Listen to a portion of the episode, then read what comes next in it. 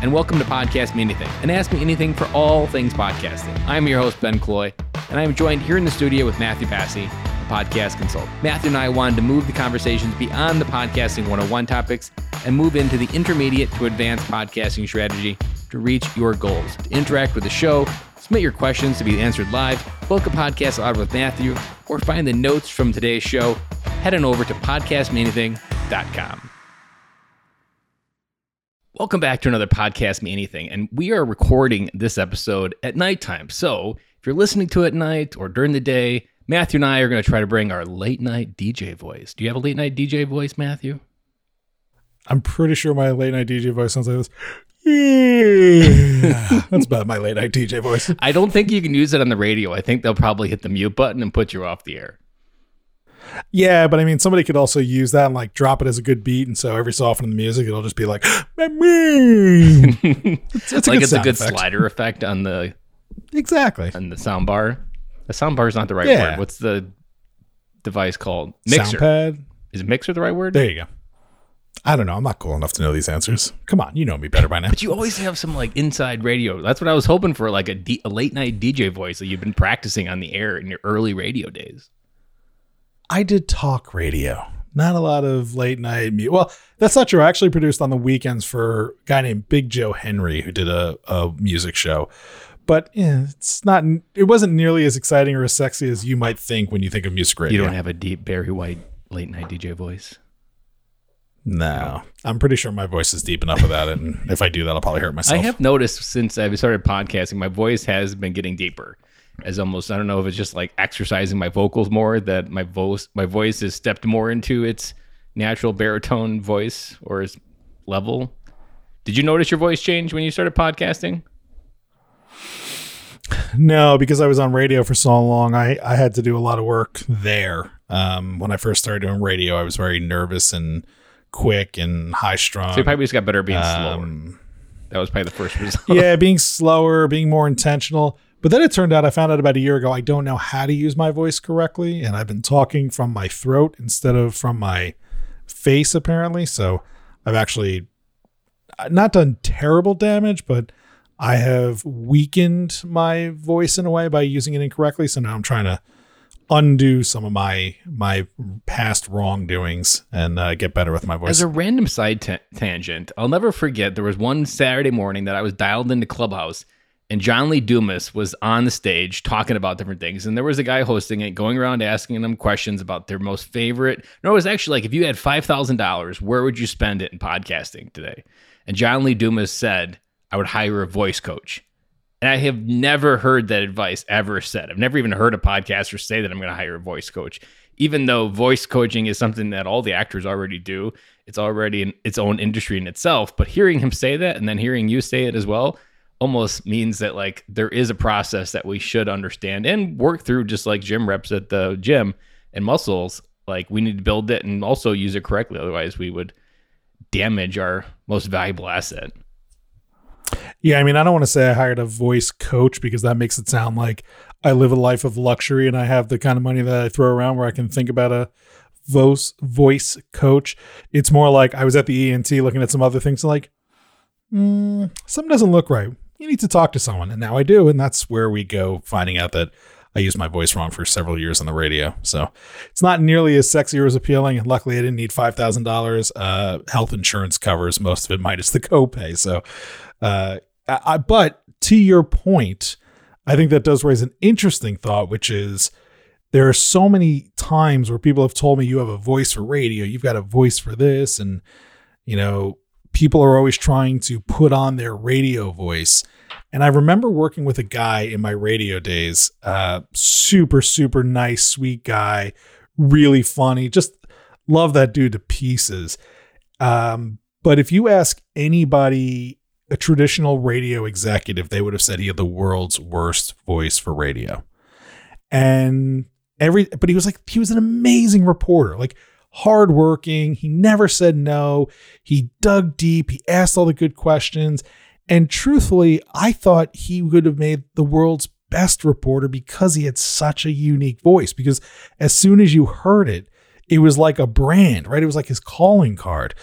but it was just so unconventional for what radio executives wanted that they never really gave him a chance. And I thought that was such a shame. Like, I think people with super unique voices are actually great at this stuff. And anybody who tells you, like, eh, I never really get voice for it, it's like, but you should keep trying because you can be so much more recognizable. I mean, yeah, I've got a, a deep voice, but I, I sound like every other white dude with a deep voice on here. Like there's nothing super interesting about it. It might be calming and soothing and reassuring and all those other things, but man, I loved hearing my buddy on the radio and he had like the way he signed off on his name, he had this like this great inflection that was so unique. Like he had a calling card with his voice. And I, I think people who say to themselves, ah, I don't have a voice for podcasting, like, no, nah, there's no such thing. If you've got a passion for the topic, do it. I don't care what your voice is. There was a moment that I was at a conference and I was talking in a conference, you're talking at loud levels. And I remember the morning after thinking, oh, my voice is really feeling it today. And I also had this weird moment of like, wait a second, I actually get paid to use my voice. And I was actually speaking at this conference. And I was like, oh, I actually need to do things with my voice to make sure that I don't mess this up. And it was just this like this very first um, switch in mindset that your voice is something you actually have to utilize. It's an asset just like your hands, whether you're a doctor or maybe piano player. Like when you're a podcaster or a professional speaker like me, your voice is something that is just as important to work with. And talking about those voices that can be like the ones where you think that they're really out there. Like one of those voices that I was just Googling because I couldn't remember the guy's name, but I just heard a podcast episode talking about him. And it was Bob Ross, who is the joy of painting from PBS from 1983 to 1994 the man had a, a voice that would put people to sleep. It was like a vibration that would just put people at ease if they had a high anxiety in the moment. Never give up on your voice because I would have easily said, Bob Ross, you don't have a voice for TV or radio. But here he was, all those seasons painting by numbers, and now he's a cult classic that has his own legacy of painting well beyond his life here on Earth. Yeah, and by the way, going back to what you were saying about the the voice thing, I I remember one conference I was speaking on the last day, and when I got to the last day, I had been in the hallways talking to so many people. By the last day, I got up talking like, "Hi, everybody! This is great. I'm so excited to be here." Um, and I, when I was a kid, we had a radio guy from the the big radio station in New York come talk to our school about something. Maybe it was a career day, something I don't even remember. It wasn't that interesting at the time, uh, but I do remember him saying you know, he walks up there and he's like, "Hey, can you guys hear me?" And they're like, mm, "No, not really." He's like, "I can't shout, so because uh, I got you know my voice is my tool, right? I, I got to be very protective." And they had to get him a microphone so he could speak to us. And at the time, I was like, "Man, what a jerk, man! What how self important are you that you?" Oh, I can't talk to you. I need a microphone. And now I'm like, that dude was smart. He was protecting him. He was protecting his livelihood, and uh, it, that's a lesson that's hard to learn. Hopefully, you can learn it from us and not have to learn it uh, the hard way. And show up on the last day of a conference talking to a you know a hundred people going, "Hi everyone, it's great to be here. Sorry, you know." You may not have a late night DJ voice, but you have a really good imitation of my voice. Is really shot. Yeah, yeah. It's probably practice. it's not really like something that you've been there and watched it, so many times. It, it might also be the fact that both of my kids are getting over colds, and as much as the doctors are like, "You should stay away from them," I'm like, yeah, they're four. That's not going to happen. Nice try. Yeah. Have you raised kids? Do you realize how clingy they can be at the age of four? Hmm, yeah. There's a lot of tackling and sneezing in faces and uh, yeah. Anyway. Well, let's dive in and anyway, kick into enough, our episode. cat talk tonight. we had some good cat talk. It was educational. it was, was a lot of cat talk. and it was not about my car, which is still missing, by the way. And it was relevant. and it was That's relevant. True. I have no idea where your car is. I don't want to know.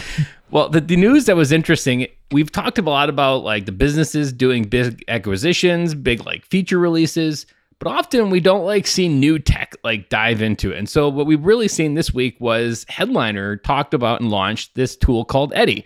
And it's always interesting these random names like Alexa and all these different tools that get special names. Well, Eddy is a kind of a a similar tool that I saw it as Descript, where you upload your text, you can delete words, and it synth- synthesizes a replacement word using the algorithm of what you've already spoken without re-recording it.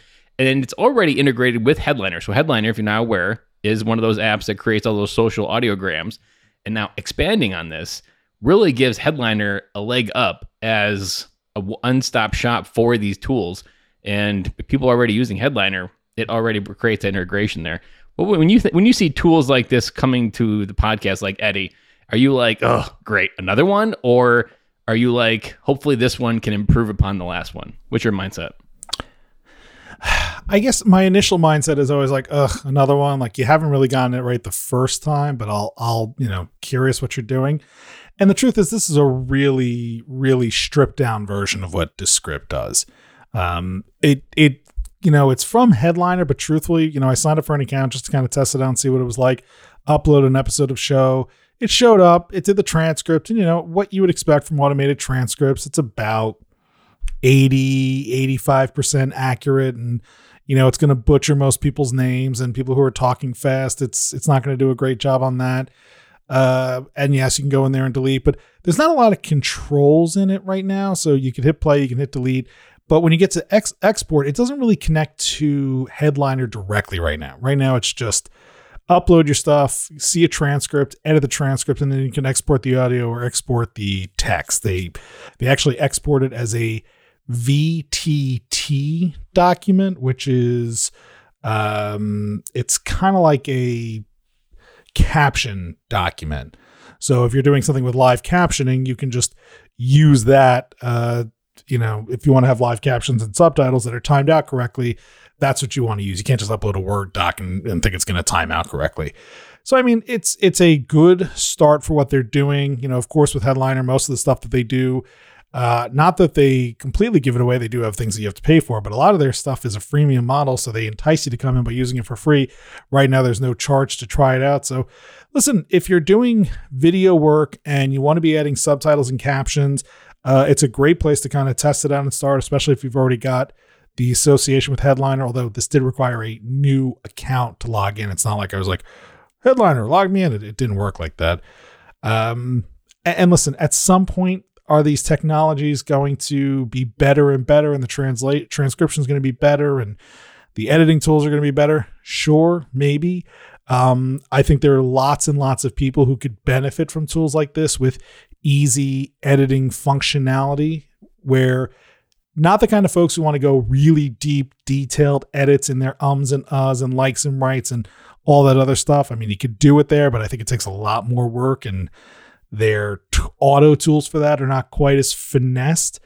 But for a lot of folks, especially if you are doing, say, narrative podcasting or you know you're doing a monologue and you just want to be able to go in there and take out a paragraph or move stuff around i mean it, it makes it possible for people without a background in media editing to feel comfortable enough to edit their content without having to look at wave bars that might look foreign and you know crazy for them so listen, I, I like that Headliner is innovating. They're trying new stuff. They're putting new things out there, um, and new technology. Anything that'll make our jobs easier can't be that bad of a thing. I'm always interested when I see these is the marketing position because some of these tools are duplicates of other tools that most people they don't most companies don't even have to worry about because people don't know that multiple exist. It's almost a hearsay, here word of mouth type spreading and most people have only heard headliner maybe for example but there are many other audiograms like for this podcast we use Wavve and there are so many other ones that you I can go wave. out there and but it's almost it's like it's like this thought of when is too many too many? And when are we going to work on being unique? Like that's something that i feel like sometimes the podcasting world struggles with tech is everybody starts trying to do the the same thing and try to tune the 5% that they think they can do it differently and hope that 5% is enough. And oftentimes we miss the mark in a lot of those types of tools. So it's difficult to get excited about some of these for me but then also again i look forward to one of these being the one that kind of breaks through some of these issues that we struggle with but at the same time it's like i don't really want another one. I just really want one that does everything that i need to. Yeah, it's interesting you bring up this idea of people who are creating similar tools, similar platforms, similar ideas, and them not really serving a majorly important focus. Like for a long time, there were a lot of people who were trying to create social networks for podcasts. And honestly, I can't even remember half of them because they come up, they try, they disappear. And I think the people who create them are not stupid. I, I think they are very smart people who built nice platforms, who are really ambitious in what they want to do, but they don't really solve a problem that, or at least they they don't solve the problem that they think they solve, or they're not the answer to the problem that most podcasters are looking for. And like even to your point, we love Wavve, right? That's what we use for our audiograms. There's audiogram, there's headliner. And truthfully, the the longer that they've been out there, the more we've kind of come to realize that visualized audio players are not the panacea of podcast growth and recognition that we were hoping for. Yes, it converts audio content, which is difficult to share into video content, which tends to get more engagement, but truthfully, unless you are creating really spectacular, dynamic visual players, um, the moving wave bar just isn't really moving the needle for a lot of people. And so I think the other thing is that we're coming up with these tools that, A, like you said, somebody's like, oh, it's nobody's done this before. It's a social network for podcasts. It's like there have been 12 of those, right? Like you're not paying attention to the market, but also people like this is going to help podcast discovery and podcast growth. And then you look at it and you're like, it's very clever. It's very slick. It's built really well, but it's really not going to solve that problem. Um, and so listen, I I love Wavve, I love Headliner. Like I, I don't want these platforms to go away. We use them in other ways and you know we can we can get something out of them. But right, like their claims that they are going to solve podcasters' problems right now they don't. Um, the truth is, the only thing that's going to solve most podcasters' problems is hard work, creativity, and and luck. And sometimes the right introduction. If that's if I could say anything that has more timing to do with like grit and getting through it is having the right guest on your podcast, meeting the right person that knows the right door to open to get you into a network that you've never heard and or you don't even know exist often. To me, those like give a tool to a podcaster to open better doors that would move more of the needle than having the fanciest audiogram on the internet as well or having the best transcripted podcast or having automatic podcasting transcripts. Like give me better doors and i would move bigger mountains. Well and and i i mean i think you're right. And i think that'll kind of get to today's deeper dive question about content creation and some creativity there. But it's hard to to platform creativity. It is hard it is hard to sell innovation. You could sell systems. You can, you know, reduce uh, reduce time, increase productivity.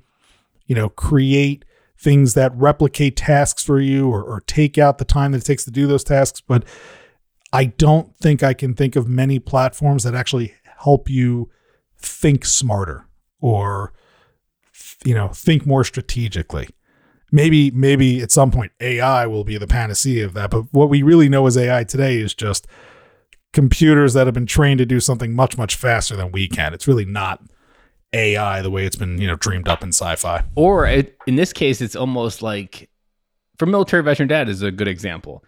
When that podcast started, I was and still as much this day still the only voice in the room dedicated to that niche which also then created the web to try to get some traction with the podcast that much harder. To me, AI, if you're going to solve the podcast world, give me a roadmap of the network and the internet that I don't understand and know where this could actually start driving on.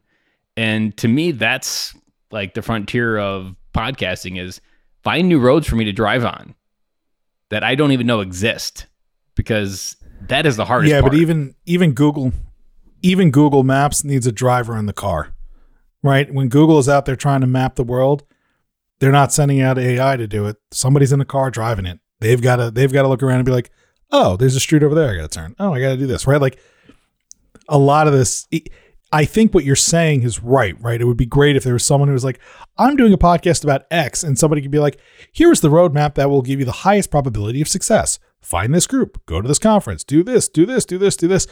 But I don't think that can be automated because your niche is going to be very different from this niche and very different from that niche. And, you know, maybe there aren't a lot of Facebook groups for this person. Maybe everybody's over here on LinkedIn. Maybe everybody's doing TikTok. Maybe, you know, a lot of those people, it's like, it doesn't really matter what groups you're in. Like, if you don't get this person to say you're the best, then it doesn't really matter what you do, right? Like, I just, I think that is still, it comes down to human strategists putting that together, knowing the road. And even in those cases, I think a lot of those people are still guessing and getting lucky. I would wholeheartedly agree Right? It's that. like it's like we need podcast futurists, but I, I I mean I don't know how often are futurists really right. Well, let's take that turn and dive into our deep dive today. And so, our deep dive today is tied to breaking the rules. And this idea was originally pitched as one where, just in general, people are, for the most part, told to follow the rules in society. That there's a set of rules of not breaking the law. And if you cross those lines, you're breaking the law, and you break those laws and you go into jail. When we're creatives, we often don't realize in the creative world, other than like who you might offend, creating a piece of literature that like could create a crazy movement of people that you don't want to do, there aren't a lot of rules, but we don't think like that. I think one of the this is something as I do in my coaching when I'm talking to dads, I was like, I want you to become a professional dreamer. Like break the rules of society because most people are so conditioned to live within the rules and that's often what our school system wants us to do is think inside the rule box and live inside this and figure out one of these lanes to grow up in. And being a podcaster, as an indie podcaster, I think you might be okay breaking the rules. But something that I was curious about with you, Matthew, is when you consult brands that are kind of generally maybe too big to maybe break the rules or almost not necessarily too big to break them, but they don't think about breaking them very often. Like they think of strategy in a very one dimensional, they are a standard type of company. Do you find breaking the rules hard with the, the podcasts that you're working with? Like, I want you to break the norm of where you think your podcast could go and what you could do with it. I, I don't think it's really an issue of breaking the rules. I think what you have a lot with the brands is the, you know, policy by panelist or policy by focus group. And so they are in a room, you know, they are someone might be the project lead and they're being super creative and they're like, oh, we're going to do this, we're going to try this. And oh, that sounds amazing. And this is super creative and we love this idea and blah, blah, blah, blah. And then, you know, they've got to run it up the chain and it gets to, you know, the next level, the next level, and, and so on and so forth. And all of a sudden you hit the the wall of, you know, the person who really writes the check being like, no, I don't like any of that stuff. We're just going to do it the way I say. And I think that happens often. But I do believe that there is definitely room for brands and companies and individuals and everybody to get creative. I mean, one of the joys of podcasting, I think, for me, is that there are no rules. There are best practices. There are certain guiding principles that I think everybody should follow, right? You should put out stuff consistently, right? If you're telling your audience you're going to be out there weekly, put something out there weekly. If you are telling your audience, hey, these are 10 minute conversations, well, maybe you should keep them to 10 minutes, right? If that's what you're telling the audience what you're doing. Um, you know, I think if you have a single host, then you shouldn't be constantly changing that host in and out because it's not just about who's delivering the content, but it's who has the audience created a relationship with.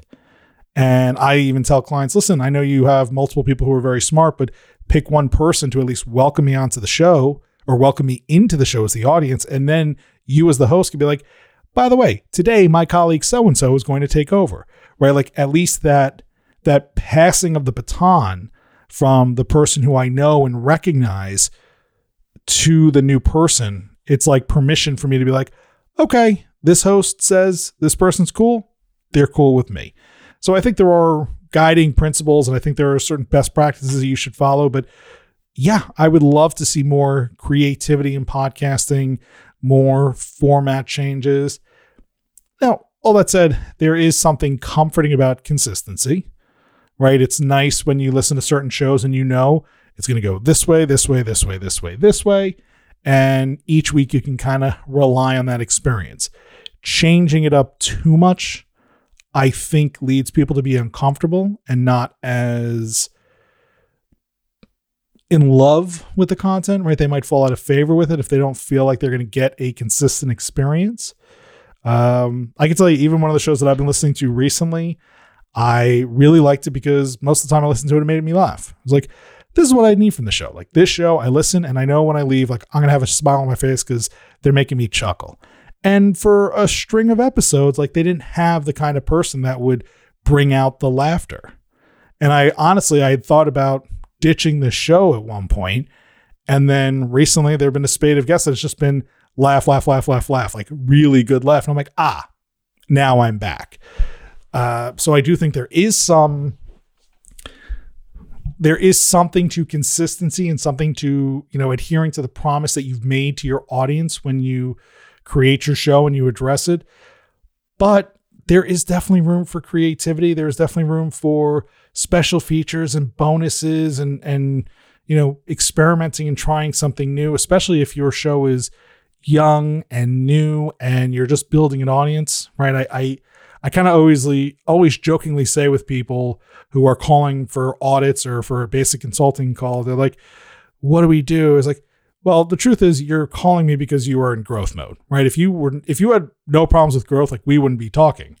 And so if you're in growth mode, you're going to constantly find new audience, you're constantly looking for more people, which means you still have plenty of room to experiment and find something. If you have an audience of a million people, yeah, maybe changing something up dramatically could be a problem, but if you don't feel like you've met your potential, then yeah, change it up, try something new, get creative. I mean, the shows that tend to do well are either so, so smart that you don't have a choice to listen, providing so much value that you don't have a choice but to listen, are so well niched that you've got nowhere else to go, or they're doing something so creative that it gets people talking about it. And so I think we could use a lot more creativity because right now we have a lot of shows. It's like, I'm going to interview so and so. All right. Cool. You know, maybe I like the way you interview better than somebody else. Most likely, I've already found the person I like who does the interviews and they're already talking to the people in the space I don't want to hear from. So good luck. But what is going to differentiate you, right? I like the differentiate. That's something that I don't think we as podcasters give ourselves enough permission to do because we uh, I think the like I don't know about where you come into this, but for me like there is a first feeling when I become a podcaster is that I want to fit in and feel like I belong. And the easiest way to fit in in high school is to be like every other person there, dress like every other person, and try to blend in with the other personalities that you want to hang around with. But in podcasting, your audience isn't the other hosts. You're you're in podcasting, the person you're trying to entertain is a person you probably might not ever meet.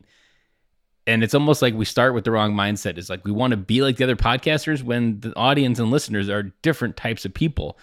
And the ones we want to attract, they want to know our unique personality. They want to know our unique take on it. They don't want to hear the same take said in a different set of words.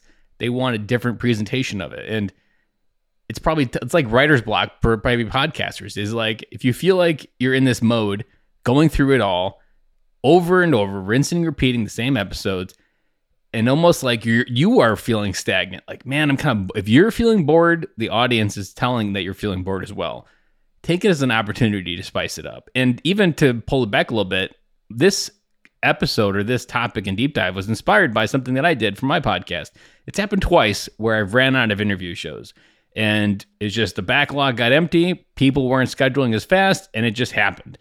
And sometimes I've put a break, but the very first time I did it was in September of 2019. And I was like, okay, this is an opportunity for me to take the microphone and do a solo. The audience has actually asked for me to talk more in the podcast when I asked them. And I was like, okay, that's interesting feedback. You want to hear me more. So I took it as an opportunity, and it set my number one download day ever in the entire year of podcasting. So recently I did the same thing, ran out of episodes, and I actually started a four part series on sharing a major topic within my podcast in four parts and bringing it. And now I'm also setting it up where this content is going to be converted into a course. It's going to be something that I'm going to be trading as an email address type course. So I'm dual purposing it and I'm getting an opportunity to stretch my knowledge. And I think this is the key opportunity that I'm stepping into is I'm taking all the things that I've learned sitting on the other side of 156 interviews and bundling it in a way that they can digest it quicker. And I think we underestimate sometimes that creativity is like, what do you know on the other side of this microphone that you could bring to the audience? Well, I think you bring up a good point, which is so often people want to use their podcast as a way to showcase their intelligence, their knowledge, right? What's their expertise? And we've definitely talked about it before, which is like, oh, I'm going to create this amazing vehicle to build my brand. And what am I going to do? I'm going to turn over 90% of it to somebody else and showcase how they're smart. I think that's a, a great thing. And truthfully, as I hear you say that, part of me wonders like, should you just shift the focus of your show entirely? Right? Should the show focus really be more about you and then maybe the interview becomes the special feature more often? I don't know. Maybe, maybe not. But the fact that changing it up is is showing you a difference in performance is obviously something you've got to take into account. And I think the other thing that you point out, and this I see this a lot in people who want to do news podcasts, right? You've got folks who are like, we're going to be the source of fantasy football news, or we're going to be your uh, guide to the markets. It's like, yeah, cool, but do you have the resources of ESPN? Do you have the newsroom of CNBC? Do you have somebody who's literally their job is to sit on the floor of the New York Stock Exchange and be there as they're ringing the bell, or who has access to the chairmans and the CEOs and the Fed speakers and all these different things. No, building up a, a really powerful news organization is hard. Now, it's easier when you have niche down, right? If you're going to be the the sole reporter for local college team, you know, maybe one that's not a division 1 team that, you know, is covered by regional sports networks and national networks and all these other things. Yeah, then maybe you get access to people who normally aren't invited to be on podcasts and videocasts and, and all these other things. But truthfully, if you think your hook is people are going to come to us for the news, why? Right? Like by the time you've reported on your podcast, it's probably been in there. You know, they've probably had it tweeted at them. They've got an email about it. They've seen it on a podcast. They've watched it on TV. It's across the crawl, and and you know, it's already in the you know three different shows on ESPN are talking about it, breaking down the clip. Your unique perspective is what will sell more so than the news right? You cannot try and be the person who's going to break news when you don't have the infrastructure or the the prowess or the the know-how or the money right to do it. But so why would i come to you for news? Well maybe it's because your analysis of the news is different. Maybe it's because your opinion on the news is interesting. Maybe because you aren't you know a corporate shill for the companies that you are interviewing on your broadcast station and therefore it feels like it's watered down. Like maybe you can approach it with tougher questions or take a deeper dive or you know bring an analysis. Now a lot of people do that and they sound crazy right? Because they're they're trying to be extreme or they they still aren't sourcing their material but there are plenty of smart people out there who can watch a story who have read the papers or studied the stats or whatever and they can make a real analysis that is poignant and interesting. Um, but then you have to sell yourself as someone who's a poignant and interesting analyst, not a reporter or not the news maker. Um, and so I, I think to your point, like we we can get information from a lot of places, but what we are finding to be interesting is getting opinion and perspective and and different takes on it. Right? It's like why do we watch other people play video games? I like you know, to my parents, they they hear about people who just not even they sit around playing video games, they just sit on YouTube watching other people play video games like I don't get it. And truthfully, for me, it took a while to understand it too because I grew up playing video games. Like, I love playing video games. Why am I going to watch somebody else play video games when I can play it? Because I can play video games only to this level, but it's fun to watch somebody who can play it to this level or somebody who plays with a different style and like see their creativity flow or, you know, somebody who just who just has a different strategy and and it's fun or it's creative or they bring a comedic aspect to it. Um, so uh, you know, your opinion, your analysis is probably what's going to help to differentiate you from other people. That said, it still doesn't mean you're going to be successful. So I, I also don't want to couch it with that. Like none of this is a guarantee. I will put a cherry on those. I've had two news podcasts. I, I have at least probably one one pot new podcast in my head a month, and I write it down. These two I'm going to give away to anybody who has a fortunate to listen to this episode and you want to hold on to this and jump on it. Full free, jump on these two ideas, and they tied to the perspective what you just mentioned to, and it, I think I was just randomly driving the car, and maybe I was listening to the news at the same time, and the question hit me: How did we get here? Well, where were you? Exactly. So think of this like every time you see a news article, like think about how did we get here? Like with Russia and Ukraine, how did we get to this point? What if your podcast took a news article and said, this is how we got here, and told you the string of events that led up to whatever happened? Think of like much perspective you as a host would have to season it with that type of information. You as a researcher, you would be a skill at that and you would be giving people what they don't get in the news because the news just gives you other people's opinions. They heighten it, they heighten the fear. But I truly want to understand how did we get here? Because we often forget history, we often forget all the different things leading up to it. And that would be really valuable as a news podcast for me. I would listen to that every single week, if not every single day, to understand how did we get here for something interesting. You know, to your point, by the way, which is not exactly where you went with it, but it explains the success and the prevalence of the true crime pod- podcast, right? It's because we heard the story on the news, right? We got the the 3-minute breakdown, we got the reaction from the neighbors, we got this, we got that. But what people are fascinated by are the details that don't we don't have time to watch in news broadcasts or to listen to in 30 second radio hits on it. And so the fact that you can actually go and listen to a show where they they have the benefit of hindsight right? They have the benefit of time to really collect all this information to really you know take all these interviews and not just be the first to bring it to you is what makes these true crime podcasts so appealing because you are getting so much detail so much interesting fascination. And like often i think if you really review stories a year later from when they were first reported, you will probably find that like what was reported on the news was not patently false necessarily, but the way it shaped our impression of it was probably different than what it should have been. And another one um, that so I think like go ahead.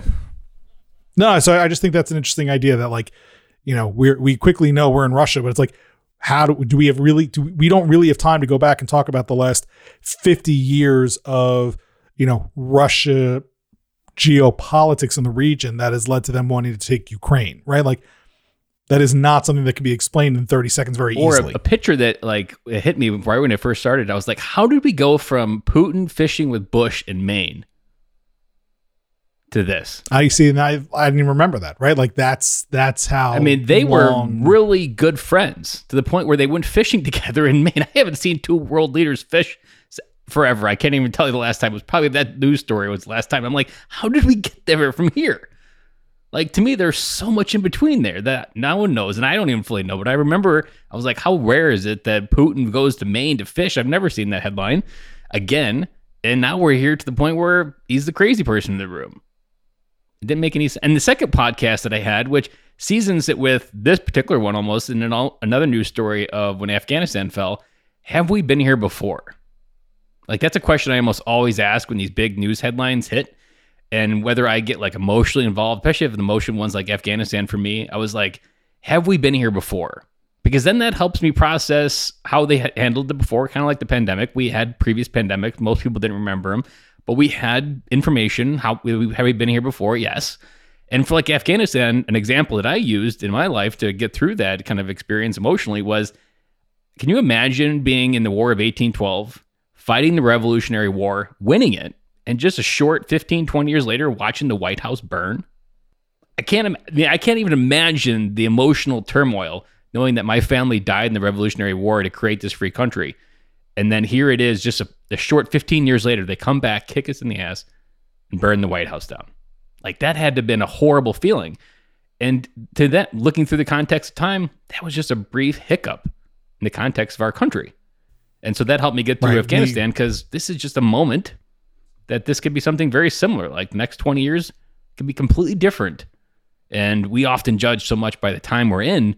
But when I looked at it through that, I was like, this is just a page. This is just a chapter. It's not up to me to judge it as the final chapter. Sometimes it's just a paragraph. And see, so what we just did there with those two news podcasts is give perspective in a different way. That's, I mean, people would be really hungry for that. They're hungry for it because they're Some not people, getting anywhere not out there everybody. currently. Well, and, and remember, not everybody. You don't have to appease everybody. If you try to appease everybody, you will wind up appeasing nobody. And so you have to remember that you are not going to win everyone over. And that's okay. Win over your audience, take care of the people that like your content, and let the haters hate. That's their problem. Yeah. And to put this on a wrapping it up, I would say when you're struggling to be that creative, break the rules, ask yourself whose rule is it that you're trying to follow? And if it's someone else's, Steve Jobs has famously said, the world is just made up a bunch of rules that everybody else made, and you have a choice whether you want to follow them or not. There's not like, I mean, there's some basic physics rules that you always have to follow by that gravity pulls things down, but you generally get to follow the rules that you choose to. And unless you're going to break the law, that's a different category. But whether you choose to go to a four year degree, whether you choose to leave your home state, these are all things that we can do. We have to have courage, but we can have the courage to break these rules and to chart our own path. And I think that's what really makes a difference with a lot of podcasters is do they chart their own path? Do they break the traditions of the past to let those things die and step into whatever maybe they truly already feel in their heart? They just need to have permission to step into it. True that. Well, let's wrap up this episode with our question that came from uh, ending of our last episode where we talked about podcast conferences. So we gave a hit on podcast conferences as not the place to go to grow your show. Well, the opposite inverse of that is the podcast conferences are not the place to go to grow your show, Matthew. Where are we supposed to go to grow our show? Yeah, and and honestly, I wonder now that we're saying this, I wonder if we could even do a deeper dive on this. But truthfully, you should be finding not a podcast conference for growing your show because everybody is a podcaster there who wants to grow their show, or maybe they're a podcast service, and truthfully, they don't want to listen to your show. Um, most of them, at least. But where you should be going is conferences for your niche. So I'll give you a great example. When I was doing Pod to Pod years ago, I came across this tweet. This guy was at Comic Con, maybe 2000, I don't know, 14, 15, whatever it was. It was right after the Force, uh, uh, Star Wars The Force Awakens came out. You know, the, the newest set of Star Wars movies hits the theaters. And at this point, I think I'm okay saying what happened because if you haven't seen it since 2015, like it- it's okay by now. You're the movie's spoiled. But Luke Skywalker didn't really show up in that movie. Right? Everyone's like, "Ooh, when are we gonna see Mark Hamill?" And maybe he maybe he was in it for like the last three seconds. I don't remember if he was even in the last or whatever. But but the whole thing was like, we wanted Luke and we didn't get Luke. And I remember this somebody was at Comic Con that year, and they took a picture of a flyer, and it was just a big picture of Mark Hamill's face dressed as Luke Skywalker, and it says, "Have you seen this man?" I'm like, that's hilarious, right? If you're at Comic Con and somebody's passing out this piece of paper, like that's going to catch your attention because most people at Comic Con are probably Star Wars fans. They're probably seeing it. They're probably thinking, oh, this is hilarious. This is clever. And then in tiny little writing on the very bottom was this person saying, check out more on the blah, blah, blah Star Wars podcast. I don't remember the name of the podcast at this time because I, I don't really have time for that kind of stuff. But at the time, I remember seeing this and he put a link to their show. And I remember thinking, this is brilliant. This is absolutely brilliant. This person took a picture that was widely available on the internet, probably printed out a few hundred, maybe a few thousand copies for all I know, put his information on the bottom of this little piece of paper, walked around Comic Con, maybe he handed it out, maybe he put stacks on there, maybe other people handed it out, and he created a buzz for his show for call it a hundred dollars, depending on what you have to pay for the, you know, the price of printing. You know, maybe he prints it at home. I don't know. But the point is, he didn't go to Podcast Movement or Podfest or IndieCon or DC Podfest or whatever to promote his show. He went to where he knew his audience was. And there's a better than likely chance that people who are so interested in sci fi movies that they are spending money and dressing up and going to a Comic Con would listen to a Comic Con podcast. And he went out there and he did some real basic, easy guerrilla marketing. He didn't hand people a thing that says, listen to me in big letters, right? Because that's super desperate. And most people are going to take that and go, whatevs. But he got people to stop, look, think. And I would be hard pressed to think he probably didn't see a big spike in numbers after that. And you know what that guy did? He broke the rules because there's not a damn rule book that would have said, like, do this and you're guaranteed success. No, no, not not at all.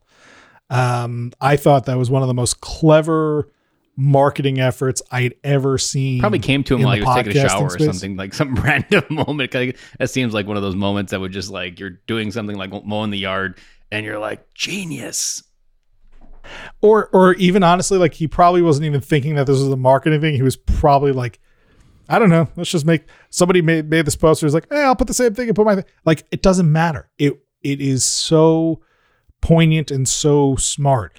There was another, not that this has really anything to do with the conference, but just some, something to think about in your podcast marketing efforts that is kind of a similar takeaway here. Uh, there's a guy, uh, his name is totally escaping me. Uh, maybe it's Tom Tate. He used to work for one of the email marketing softwares. Then he was working for one of the social media platforms, but he was a podcaster. He did a couple of shows on his own. He was really into the podcasting space. I met him at MapCon. He spoke a couple of times. And one year he talked about doing Facebook ads. And I remember he showed this bullseye as a way to figure out how to target your Facebook ads. He said, for example, if you run a golf podcast, right, and you're putting picking uh, topics of interest on Facebook, you know, you don't want to put Tiger Woods as the person who you want to target because Tiger Woods is so well known that lots and lots of people who know Tiger Woods might say they like him, but aren't necessarily golf enthusiasts. It's like, and maybe you don't even want to say Bubba Watson because that's another name that, like, if you're just kind of into golf, like, yeah, yeah, I recognize the name Bubba Watson, right? So I might like his Facebook page. But no, he came up with this, and truthfully, I don't remember the name. It's you know, we're talking seven years ago, so who even knows if this person's on PGA? But like, he took a really small niche golfer, somebody who's who's you know who does well, who you know who has won a few championships and whatnot, but not somebody who is in like the public lot, you know, public spotlight all the time, who is a star beyond their sport. It's like this is the person who you want to say are interests of your target audience. Because nobody who doesn't love golf, who doesn't really pay attention to golf, is going to like this person on Facebook. Right? Like you're not going to accidentally trip over and be like, "Oh, I like this person." Right? Like you really have to love golf. And the the chances are that if your ad is targeted to only those people who really love golf or who really follow the PGA, that they are liking this person who is a who's well known in the golf world, but not outside of it at all. That means your ads are going to be way more effective. Because right, if you put the Tiger Woods in there, out of 100 people, 20 of them may be golf enthusiasts, and the other 80 are just people who know who Tiger Woods is, right? Who doesn't? The man is a global celebrity and he's, you know, followed by the paparazzi. And he's on the cover of magazines, all this other stuff, right? Like everybody knows what the name Tiger Woods is. And a lot of people like him who have never picked up a club before in their life. So if I'm running an ad to everybody likes Tiger Woods, out of 100 people that I've just, you know, put an impression on, maybe 20 of them are real golf enthusiasts. And then if I'm playing the numbers games and I'm only going to get 10% of those to be my listeners, now I'm down to two that might like my show. But if I pick that niche person and I could target 100 people who are really into the niche, well, now I know probably 99 out of those 100 are real golf enthusiasts. And so now if I'm lucky to get 10%, I've got nine, 10 people who might listen to my show. And that's just playing the numbers. So I think you really have to think about your niche, your target, and don't try to market to everybody try to market to as small of a target as you can so that when you are when you hit or you're more likely to hit than you are to just swing and miss. Love that because it requires you to understand the idea of googling the right words. It understands that just because you know something doesn't mean it's the right something and just because you can doesn't mean you should. And as a former marketer where i used to work struggle. I we were in the energy sector. I feel like I would Google an entire year And then the next year, there would be a whole nother world of conferences that would come up that have been going on for years prior. And I was like, where has this conference been all my life? I've been Googling and Googling, and I still can't find them all. What I learned, and it kind of comes back to what you were saying a little bit, is knowing the right words and knowing what you're targeting and where you're targeting. And sometimes you get lucky and you can put blank finance podcast or finance conferences is a nice, easy target that Google will give you some really good targets for. But some of those niche ones are really difficult. And unless Google has some basic, massive insight metadata about you that it's already kind of knowing where to bring it to you, it might not be able to do it. What I learned as a pro trick was taking the keywords that someone might use to market an event that you would really love to be at and go into LinkedIn and do LinkedIn's better at keyword or keyword search hashtags the right word, not keywords, hashtags, and do the hashtag search in the different platforms because if there's an event marketing and they're using that type of hashtag, they'll pop up. I always had better luck on LinkedIn in the business world because businesses are marketing events on LinkedIn. The pot, the hashtags are easy followed on LinkedIn, and the system just works better on LinkedIn. Instagram it works pretty good. Facebook is hit or miss with the hashtags. But the hashtag is also an easy way to dive into the different content to find conferences you might not be able to be at. But again, even a, con- a small the niche of the conference, like a hundred person conference that might charge twenty five hundred dollars to get into the door. Well, you have to ask yourself if they're charging twenty five hundred dollars to get in the door, this room is probably filled with the right maybe buyers or the right type of people that are decision makers. So a hundred people at the right conference with the right niche could blow up your world to the point where you don't even know how to pay for it all or how to keep yourself like find the time to keep the whole thing going because you're so busy. So it's an interesting world, but I agree. The content and the value of those conferences in those niches can be something that completely explodes your world. And I'm a big proponent in networking that you're always one hello away from changing your life. And statistically, if you go to a place where your niche is already there, your probability is 10 times higher that that one hello is the one you needed and it's going to take you to the moon. And again, if you go to a podcasting conference, the good news is there is everybody there we know knows how to listen to a podcast, which is also important. You don't want to run an ad or, you know, target people who are in your niche but don't know how to listen to podcasts. Because right, we're still at like 30, 40, depending on the numbers, like maybe 40% of people are active podcast consumers. So you could run your numbers against a lot of stuff, and now you have a bunch of people who it's like, that's cool. I don't really listen to podcasts. Um, but the chances of everybody at a podcast conference being not only someone who listens to a podcast, but someone who would listen to your podcast, not likely because it's a very, very diverse group of people that are there because they're all there with their niche, their topic, their genre, right? And like they're not overlapping. truthfully, they're putting out content that is like yours they're not really that interested in listening to your stuff, right? They're more interested in promoting their own stuff. So, podcasting conferences, great for learning, great for networking, great for education. Don't go there with the intent of growing your show. You will not you you will not leave with the kind of results that you think you and could. my Apple Podcast player is filled. I mean, I just cleaned it out and it still is pretty bad. I probably have over 75, closer to 100 shows that I've met someone at a podcast conference, looked them up, hit follow, left a rating review, and then just gets filed away in my archive. So we are not the people that you're going to try to get our attention because there is like a backlog of all these great podcasts that I've come into, but I've never made time for it to listen to. And so you're just trying to get a conversion from a person who's already overloaded with the podcast they should be listening to from the people they've already met. I think I don't I think you have this under control if I remember. We've been on this topic before. I feel like you manage your podcast ecosystem better? I have a I have a playlist that I use for the shows that I really care about. There's still a bunch of shows that I subscribe to that I don't that I haven't actively listened to because I kind of keep them there as like one day I'll be in my car again for eight hours and I'll I'll wish I had those shows. I have utilized um, different podcast players. So like sometimes I'll listen to certain ones on Spotify where I can get to it quick and it won't interfere or it's once in a while or like the kids Spotify podcast. I use Podcast Addict for the kids podcast, and so all the ones that I subscribe are in there because I don't want them interfering with my fear. I don't want them coming up in the uh, next episode. The kids aren't in the car. So it was interviewing. So I would just like categorically use other apps. So that's another kind of bonus pro tip is if you're trying to categorically separate all these different shows and where you're using them at or where you're checking them out at, use the benefit that there's a bajillion different podcast players out there and they're all downloading from the same RSS feeds and you can use them in different ways. Yeah, I mean, I keep my personal listening in Overcast, and then client shows that I need to monitor. I keep an Apple because, right, everyone wants to know my show's not on Apple. What's going on? Well, I need to be an Apple to yeah. see is it really is it really a problem or, or is it okay? Most of the time, it's okay.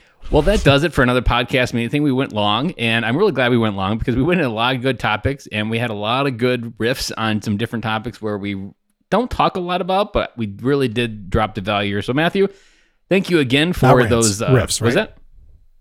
Not not rants. Riffs, riffs. exactly. We were we were deciding which one Just, we were going to do for this episode. we did riffs, not rants.